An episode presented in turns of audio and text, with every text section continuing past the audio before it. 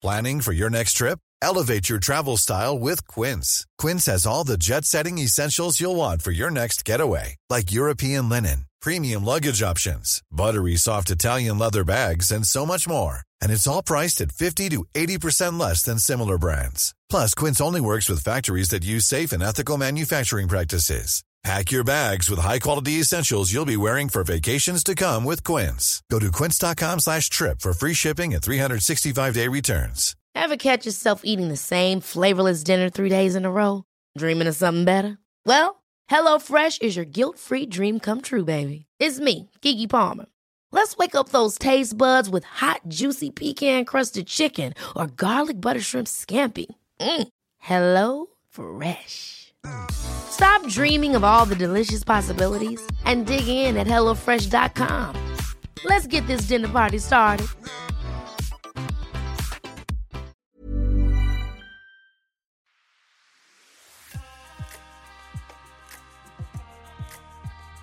Hello and welcome to Condensed Histories.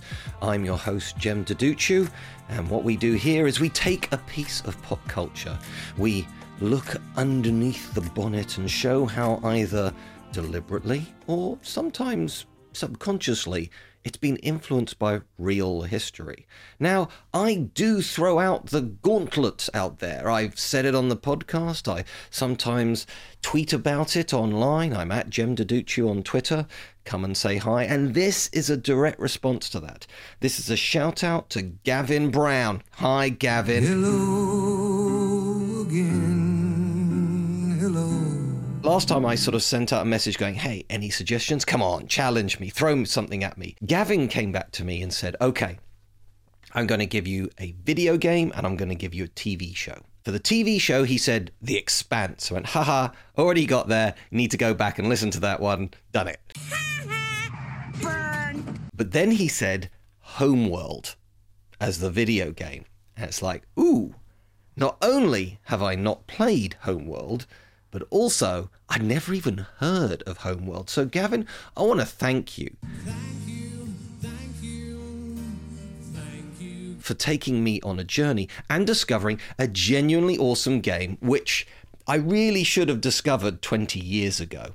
So, Homeworld is a sci fi RTS video game. Actually, you can only really play it on a computer. And if none of that means anything to you, don't worry. Let's talk a little bit about the history and say that this video game, set in the future with spaceships, is going to take us back more than 3,000 years in history to a highly contentious piece of nation building. So, if that sounds interesting, we will get there eventually. So, what is Homeworld? Well, it's a video game. I mean, technically, it's not something you're going to play on a console like a PlayStation, but actually, it's a proper computer game in the sense that you need to, a PC or a laptop, something like that, to, to be working it on. And it came out in 1999. As I've said, it's, it's got a science fiction type setting. But I mentioned it was an RTS. So, to make this all relevant, because coming out in 2021, and I'm recording this in 2021, there is a new version of Dune. Now, Frank Herbert's Dune, which came out many decades ago, was considered by many to be unfilmable because it's so dense, it's got so much stuff in it, it's got multiple different plot strands, a cast of characters in the dozens, and obviously it's got these epic set pieces. However, when Star Wars came out, everybody scrambled to come up with some kind of Star Warsy thing. Battle beyond the stars. And very much towards the end of the Star Wars. But so basically, Return of the Jedi came out in 1983. Remember, a Jedi strength flows from the Force. A movie of Dune came out in 1984. Now, it was directed by David Lynch, which, if you don't know who he is, particularly in the 1980s, I mean, always, but his, I'm going to say his peak was in the 80s and early 90s. He did really weird films. Probably the most accessible one is The Elephant Man, and that isn't even particularly accessible. I am not an animal. I am a human being. He's done Wild at Heart. And he was actually up to direct Return of the Jedi, which is a remarkable thing to say because that would have been a very different film. He also did Twin Peaks, the TV show as well. So there's the joke about, you know, maybe we should have the log lady in, in Return the Jedi. But anyway, for some reason, he decided to get involved with Dune. And, and I say for some reason because he'd never done a big budget movie before. He'd never done sci-fi before. And he wasn't a fan of the movie. I guess he was hoping it would up his commercial credentials so he could do more crazy stuff. But in the end, he was the wrong man for the job. He had no respect for the source material, and that is so important. The reason why Lord of the Rings, Lord of the Rings is ridiculous, okay? When you have lines like, quickly to the bridge of Khazad-dûm, To the bridge of Khazad-dûm. you have to say that with a completely straight face, and the special effects and the set designs and the acting all has to be of a quality and of a size for it to work. And it works spectacularly well in the Lord of the Rings movies.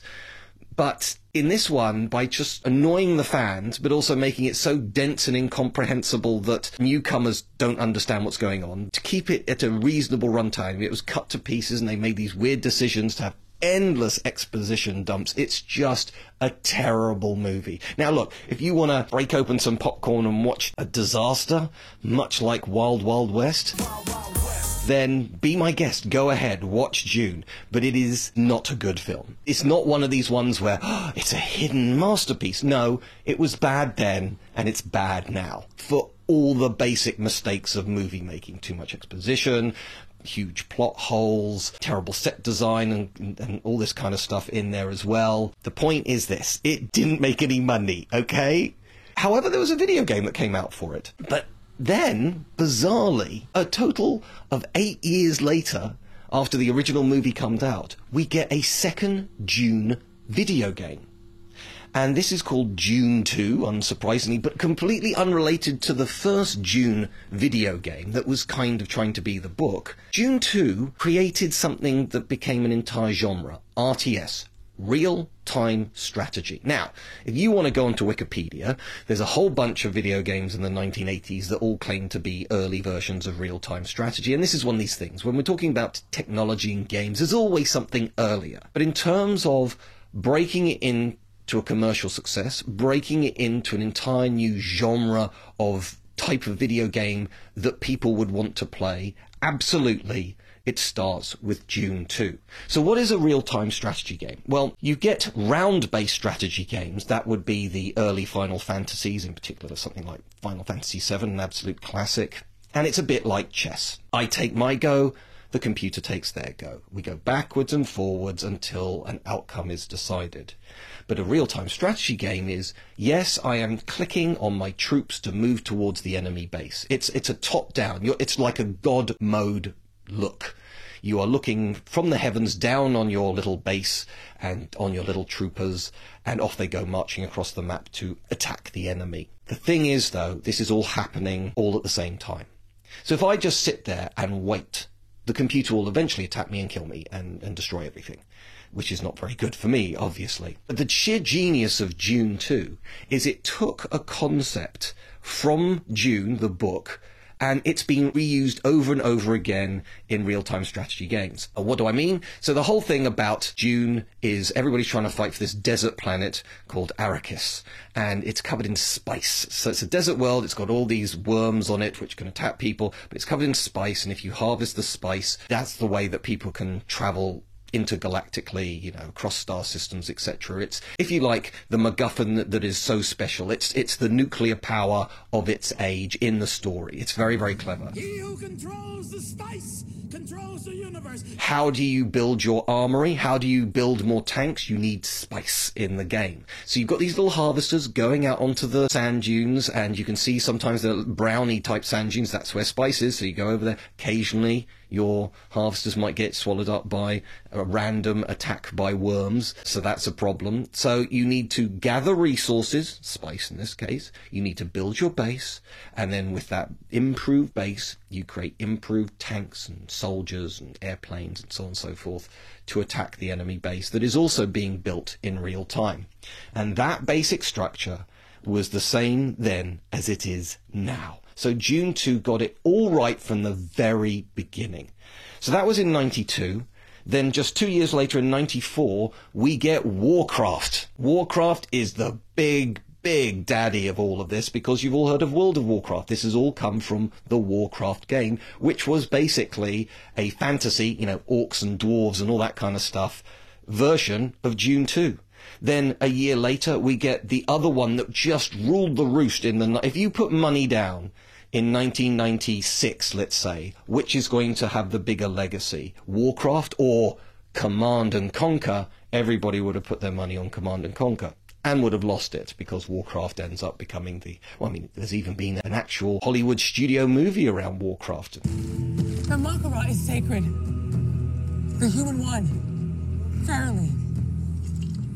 Your warriors honor their tradition. certainly hasn't been the same thing with Command and Conquer. But anyway, Command and Conquer, which also turned into Command and Conquer Red Alert and so on and so forth, exactly the same thing. Only instead of spice, you are harvesting something called Tiberium.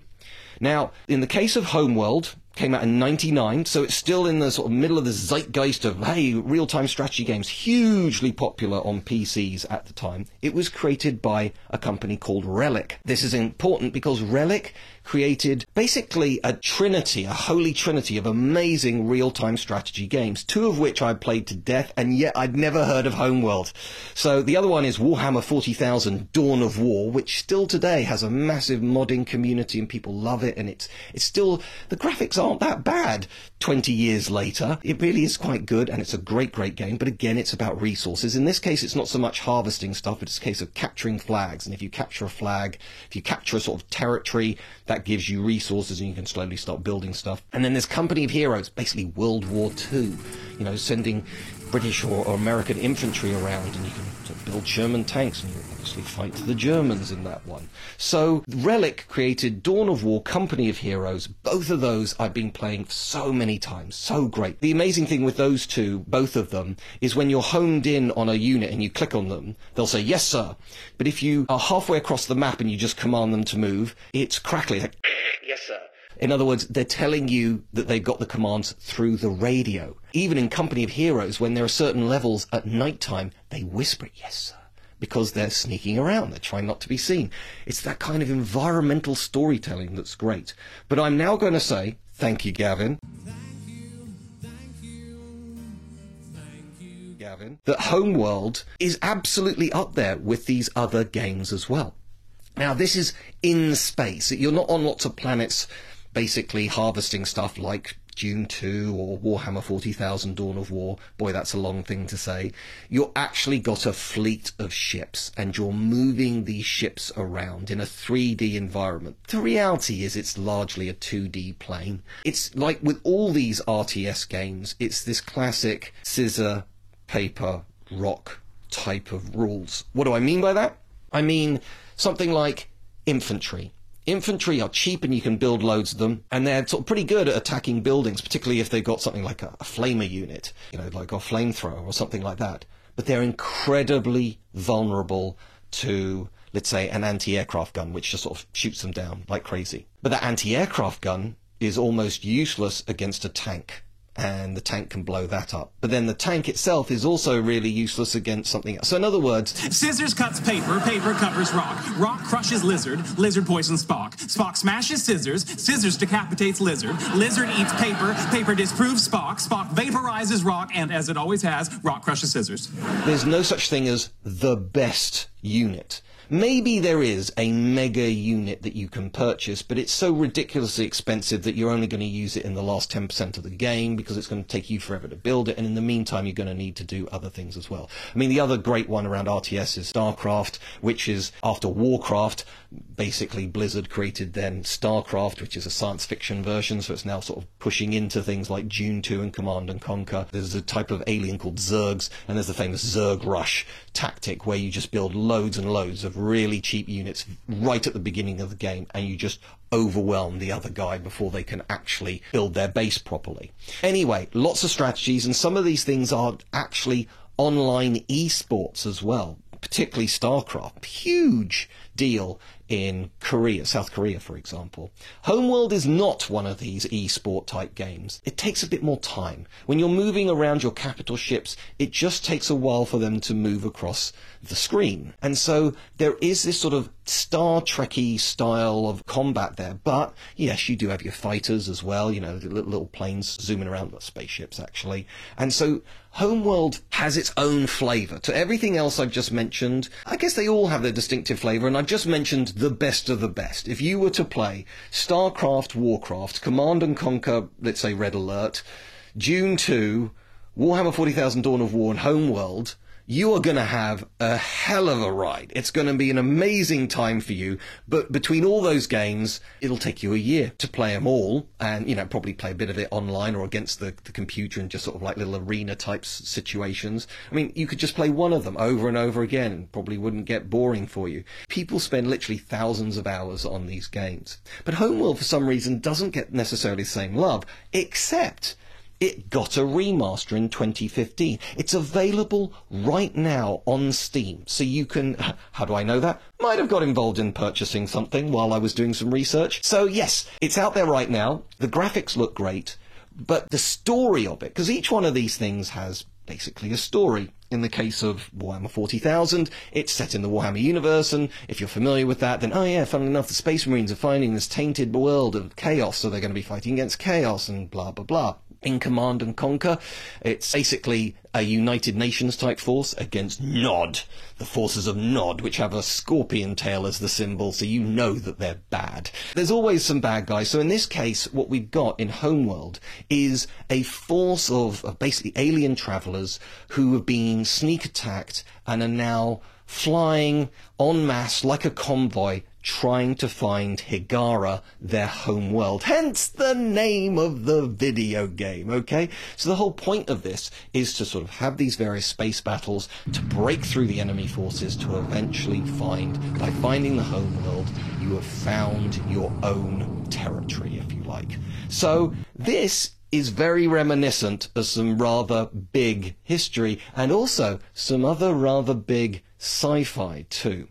So when I mentioned the fact that there's this bunch of science fiction-y type spaceships traveling across the universe, trying to find their home world, if that sounds vaguely familiar, well, there's absolutely a sort of historic precedence to this, but there's another link to Star Wars. You must feel the force around you. Here, between you, me, the tree, the rock everywhere. Again, like I said earlier on, Star Wars comes out, mega hit. Then Empire Strikes Back comes out, still mega hit. Maybe not quite as big as Star Wars, but the point is, people like the sci-fi. And it is worth pointing out that generally, sci-fi was seen as something that didn't do very well at the box office, that it was basically B-movie fodder. And in, in essence, Star Wars, the original Star Wars, is B-movie fodder done really well. And it led to all these other spin offs, not just in terms of movies, but also in terms of TV shows. So we get, in the late 1970s, Battlestar Galactica, which is exactly Homeworld's plot we have the 12 colonies and they are attacked by the Cylons. And so a bunch of ragtag survivors jump into every available spaceship and start heading across the galaxy to try and find the lost colony of Earth. Cool fact a crocodile can't stick out its tongue. Also, you can get health insurance for a month or just under a year in some states. United Healthcare short term insurance plans, underwritten by Golden Rule Insurance Company, offer flexible, budget friendly coverage for you. Learn more at uh1.com. Millions of people have lost weight with personalized plans from Noom, like Evan, who can't stand salads and still lost 50 pounds. Salads, generally, for most people, are the easy button, right? For me, that wasn't an option. I never really was a salad guy. That's just not who I am. But Noom worked for me. Get your personalized plan today at Noom.com. Real Noom user compensated to provide their story. In four weeks, the typical Noom user can expect to lose one to two pounds per week. Individual results may vary. I'm Sandra, and I'm just the professional your small business was looking for. But you didn't hire me because you didn't use LinkedIn jobs. LinkedIn has professionals you can't find anywhere else, including those who aren't actively looking for a new job but might be open to the perfect role, like me. In a given month, over 70% of LinkedIn users don't visit other leading job sites. So if you're not looking on LinkedIn, you'll miss out on great candidates like Sandra. Start hiring professionals like a professional. Post your free job on linkedin.com slash achieve today. Hey there, it's Michele Norris. I'm host of a podcast called Your Mama's Kitchen. When I travel, I'm usually looking for a way to find a taste of home when I'm not at home. And one of the things I love to do when I am at home is entertain. And Airbnb allows me to do that. When I was in California recently, I rented a house that had a great kitchen. And when we were sitting around the table, we we're all thinking, we're in someone else's house. Someone could be in all of our homes as well. If you have a home, but you're not always at home, you have an Airbnb. Your home might be worth more than you think. Find out how much at airbnb.com/slash host. And with the one military vessel still available, the Battlestar, which is called Galactica, as opposed to I don't know, Jeffrey, which is a particularly cool name for a battle star, okay? It's, it's, a battleship in space, okay?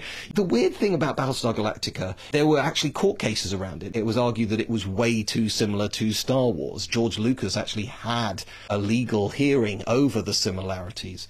And Battlestar Galactica was a great TV show, but it was so expensive. It was originally meant to be a series of movies, but it got such great viewing figures that the TV company immediately turned around and said, no, no, no, we're going to be changing it from TV movies to an ongoing TV series which just threw all of production into chaos and why they started recycling all the special effects shots. Yes, it's always cheaper and they were probably always going to do a bit of that, they had to keep recycling them because they just didn't have the time to do new ones for next week's episode, etc. So it was actually a big hit, but it was ruinously expensive and the steam started running out of it, plus there were legal issues. There was a brief attempt to try and recreate it called Battlestar Galactica 1980, which was a huge, huge flop, where basically they started re-editing bits of of it, and the idea was to keep production costs down. The Battlestar is up in the sky, but some of the people just land on planet Earth in 1980 because it was 1980 by then and they start sort of helping out humanity it's a bit like star trek 4 the one with the whales when they go travel back in time and go to sort of modern day 1980s san francisco we're going to attempt it's a bit like that. Before that was even written, only it was done terribly and nobody liked it and it wasn't really Battlestar Galactica. But the weird thing was that there was a certain Egyptian element to the fighter pilots in the Vipers in, in Battlestar Galactica. And I don't know if that was deliberate or not. And I know I've sort of come on to Battlestar Galactica a lot, but this whole idea of people having their home destroyed and now traveling under attack as they go along by an enemy force to find the chosen land, the origin, the place where they can be safe. This all goes way back. Indeed, it goes back to some of the earliest tracks in the Bible, specifically the Old Testament. The Old Testament's first five books, quite often referred to as the Pentateuch, the very first book's Genesis. You remember that one? It's like in the beginning, Adam and Eve, all that good stuff, okay? Noah and the Ark. Then you've also got Exodus. You've also got books like Deuteronomy and Leviticus, and you get the idea. So, but there's the first five books are considered to be the earliest writings. And what's interesting in that is we obviously have got no idea who wrote it. For a long time, these first five books were attributed to Moses. And it took literally centuries before it occurred to anybody that Moses can't possibly have written the first five books because he dies halfway through one of the books. So who's writing after Moses has died? I mean, just that simple fact alone means that he can't have written them. So if you ask biblical scholars, and, and this is the thing, I, I say this as no dis, I'm not saying that any of this makes it more or less true, but there are people who look at the Bible the way people who look at, I don't know, the Anglo-Saxon Chronicle or diaries from the period of the American Revolution. It's a text that needs to be given historical rigor to. And so today, biblical scholars refer to the authors J, E, and P. Why are they called these things? And first of all, nobody's literally saying it's just three guys, J, E, and P, but they're saying that there are clearly three types of literary compliance going on. And the first two I find the most interesting. J stands for Yahweh. Now that's because J, E, and P were invented in Germany, and in Germany, Yahweh is spelt with a J, not a Y, okay? So there's Yahweh writers, there's the Elohim, that's the E, Elohim writers, and then there's the P, priestly writers. Now, what's the difference between Yahweh and Elohim? It's because every time they write about God, as in one true God, the God, big beard, up there, runs heaven, God, right?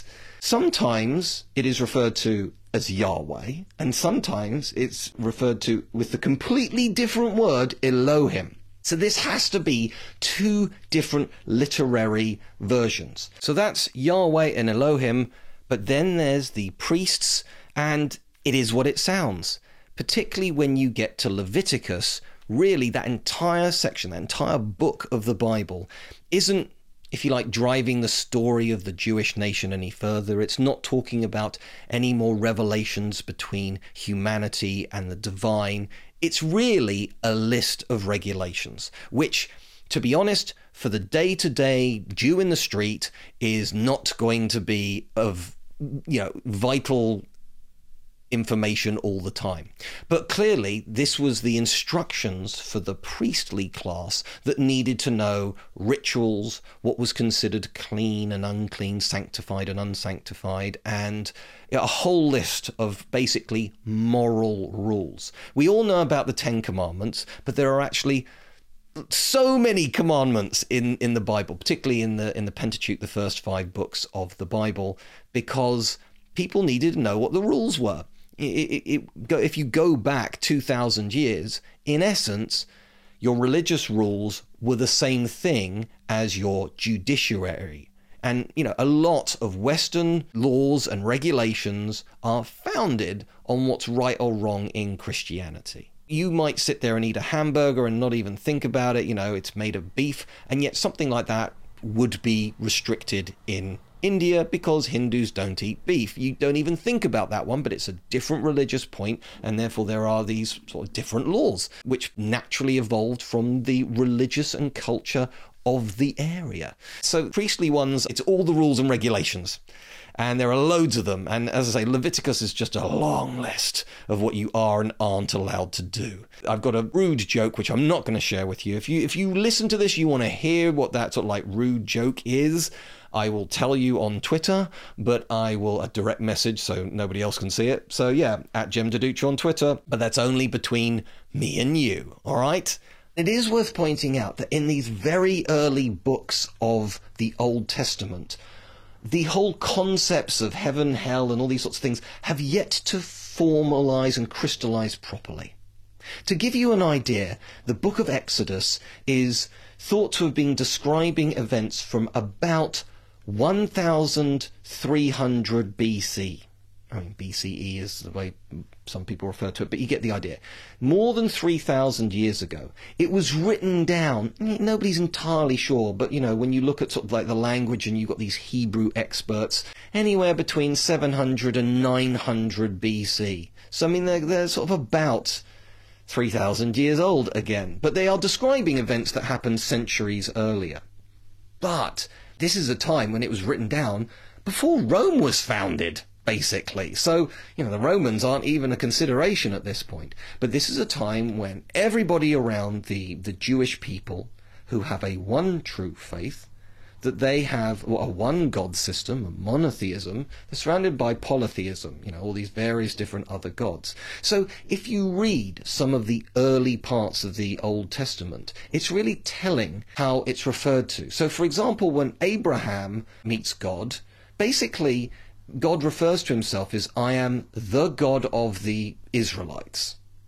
In other words, I'm not the one true God and there's no other gods around there, because that would have been meaningless to the writers. It's sort of like, well, hang on, what about Horus, or what about Beelzebub, or Baal, as he's actually technically known? If you think, oh, hang on, he's the devil, it's like, that's a bit of propaganda in the Bible. They didn't like Baal because he was a kind of storm god who was very popular in the Mediterranean and the Middle East. So, yeah, you're obviously going to diss a competitive god.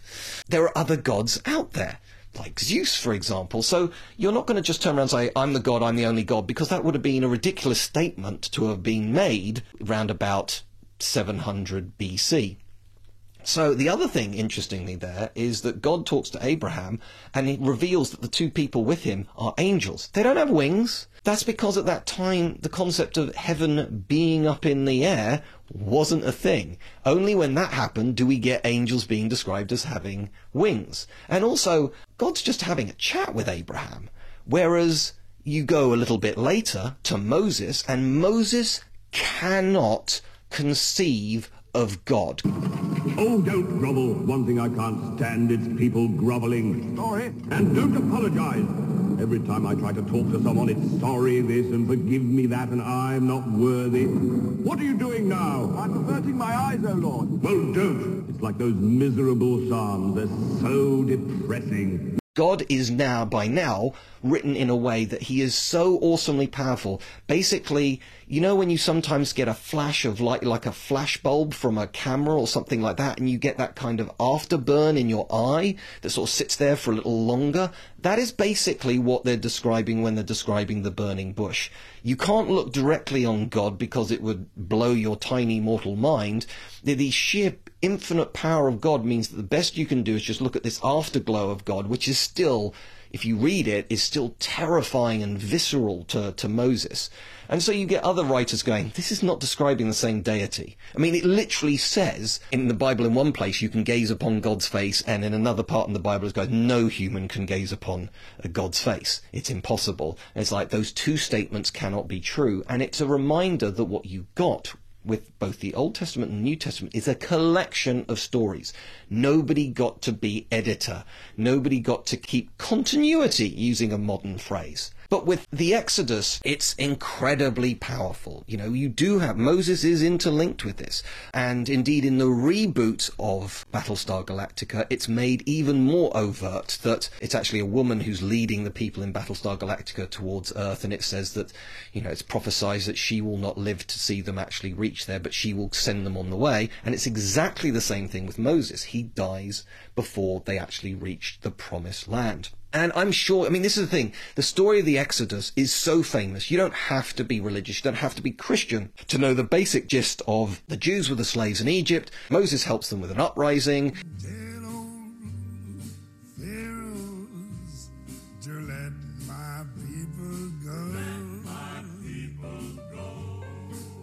There's the ten plagues. They're sort of sent out of Egypt. They then cross the desert, being attacked by the Egyptians. They then cross the Reed Sea, which is misremembered as the Red Sea. It's not necessarily the same place. And that's when, you know, Moses parts the, the waters. They all get through and then the Egyptian forces get crushed underneath the water. And then eventually they find the land of milk and honey. That's kind of there in the story. That's quite mishmashed. But what's interesting is that when you look at the Egyptian, when basically the Egyptian hieroglyphs started being translated in the mid 1800s, basically the church started getting a bit edgy about that because now we were going to see everything from the other point of view. And do you know how many times Moses crops up in hieroglyphs from the Egyptian perspective? The answer is zero. It seems that Moses is a bit like King Arthur or you know some other people in history well not history in mythology seems to be a kind of legendary character. And the other problem is the Jews weren't slaves in Egypt. There is zero evidence of a mass migration of Jewish people leaving ancient Egypt and crossing the Sinai Peninsula. The other thing that's worth pointing out is God was leading them to the Holy Land and yet it says in the Bible they wandered the desert for 20 years. After 400 yards, turn left. You can walk from Egypt to Israel in a couple of weeks, basically. if the Almighty got lost and sent them via, I don't know, China, uh, then then th- what's going on there? So th- there are lots of. It's clearly meant to be metaphorical, not to be taken literally. But the other interesting thing is when the Jews arrive in the Middle East, it's not empty there are people there. And there is then a campaign of violent conquest. So when Jewish people say, we've always been here in Israel, it's like, well, even your own holy book says, no, you weren't, and you had to basically wipe out some locals. I'm not saying that they were Arabs. We just don't know who they were. But we do know that by round about 9, 800 BC, we do start getting Jewish settlements and the start of Jerusalem in what is now the Holy Land, you know, what we now now today call the Holy Land. Now, you know, I'm trying to say this as equally and, and, evenly as possible. Everybody has the right to exist. You know, when people start saying,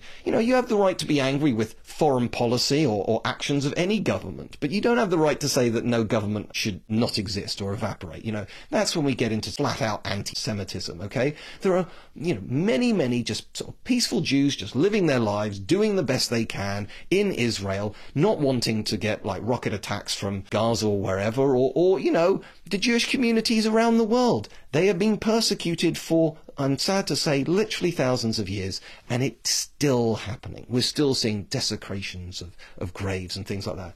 Near me, I'm going to keep it as vague as possible. I'm pleased to say that the, the one synagogue in, in my area is actually pretty near me, short walk away but it's got barbed wire around it. It's got security lighting. You don't have that on churches. You don't have that on mosques. It shows you how victimized to this day, even in the 21st century, that still the Jewish populations of the world are vulnerable to attack.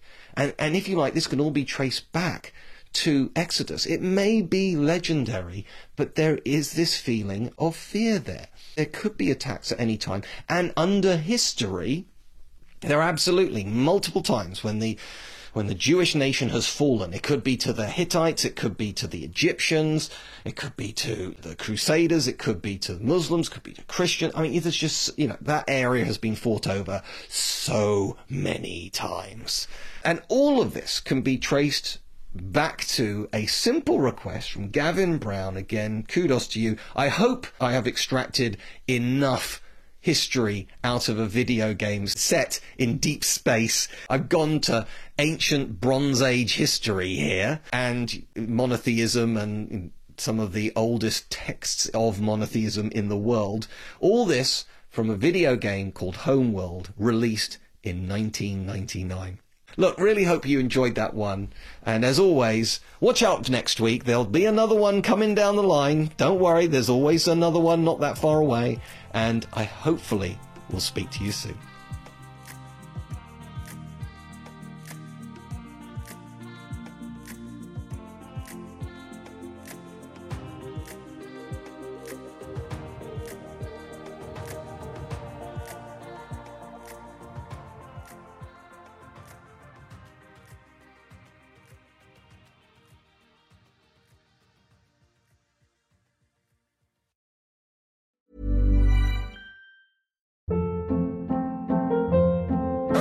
Hold up. What was that? Boring. No flavor. That was as bad as those leftovers you ate all week. Keke Palmer here, and it's time to say hello to something fresh and guilt-free. Hello Fresh. Jazz up dinner with pecan-crusted chicken or garlic butter shrimp scampi. Now that's music to my mouth. Hello Fresh. Let's get this dinner party started. Discover all the delicious possibilities at hellofresh.com. Even when we're on a budget, we still deserve nice things. Quince is a place to scoop up stunning high-end goods for 50 to 80% less than similar brands. They have buttery soft cashmere sweaters starting at $50, luxurious Italian leather bags, and so much more. Plus, Quince only works with factories that use safe, ethical, and responsible manufacturing. Get the high-end goods you'll love without the high price tag with Quince. Go to quince.com/style for free shipping and 365-day returns. When it comes to your finances, you think you've done it all. You've saved, you've researched, and you've invested all that you can. Now it's time to take those investments to the next level by using the brand behind every great investor, Yahoo Finance. As America's number one finance destination, Yahoo Finance has everything you need, whether you're a seasoned trader or just dipping your toes into the market. Join the millions of investors who trust Yahoo Finance to guide them on their financial journey. For comprehensive financial news and analysis, visit yahoofinance.com, the number one financial destination, yahoofinance.com.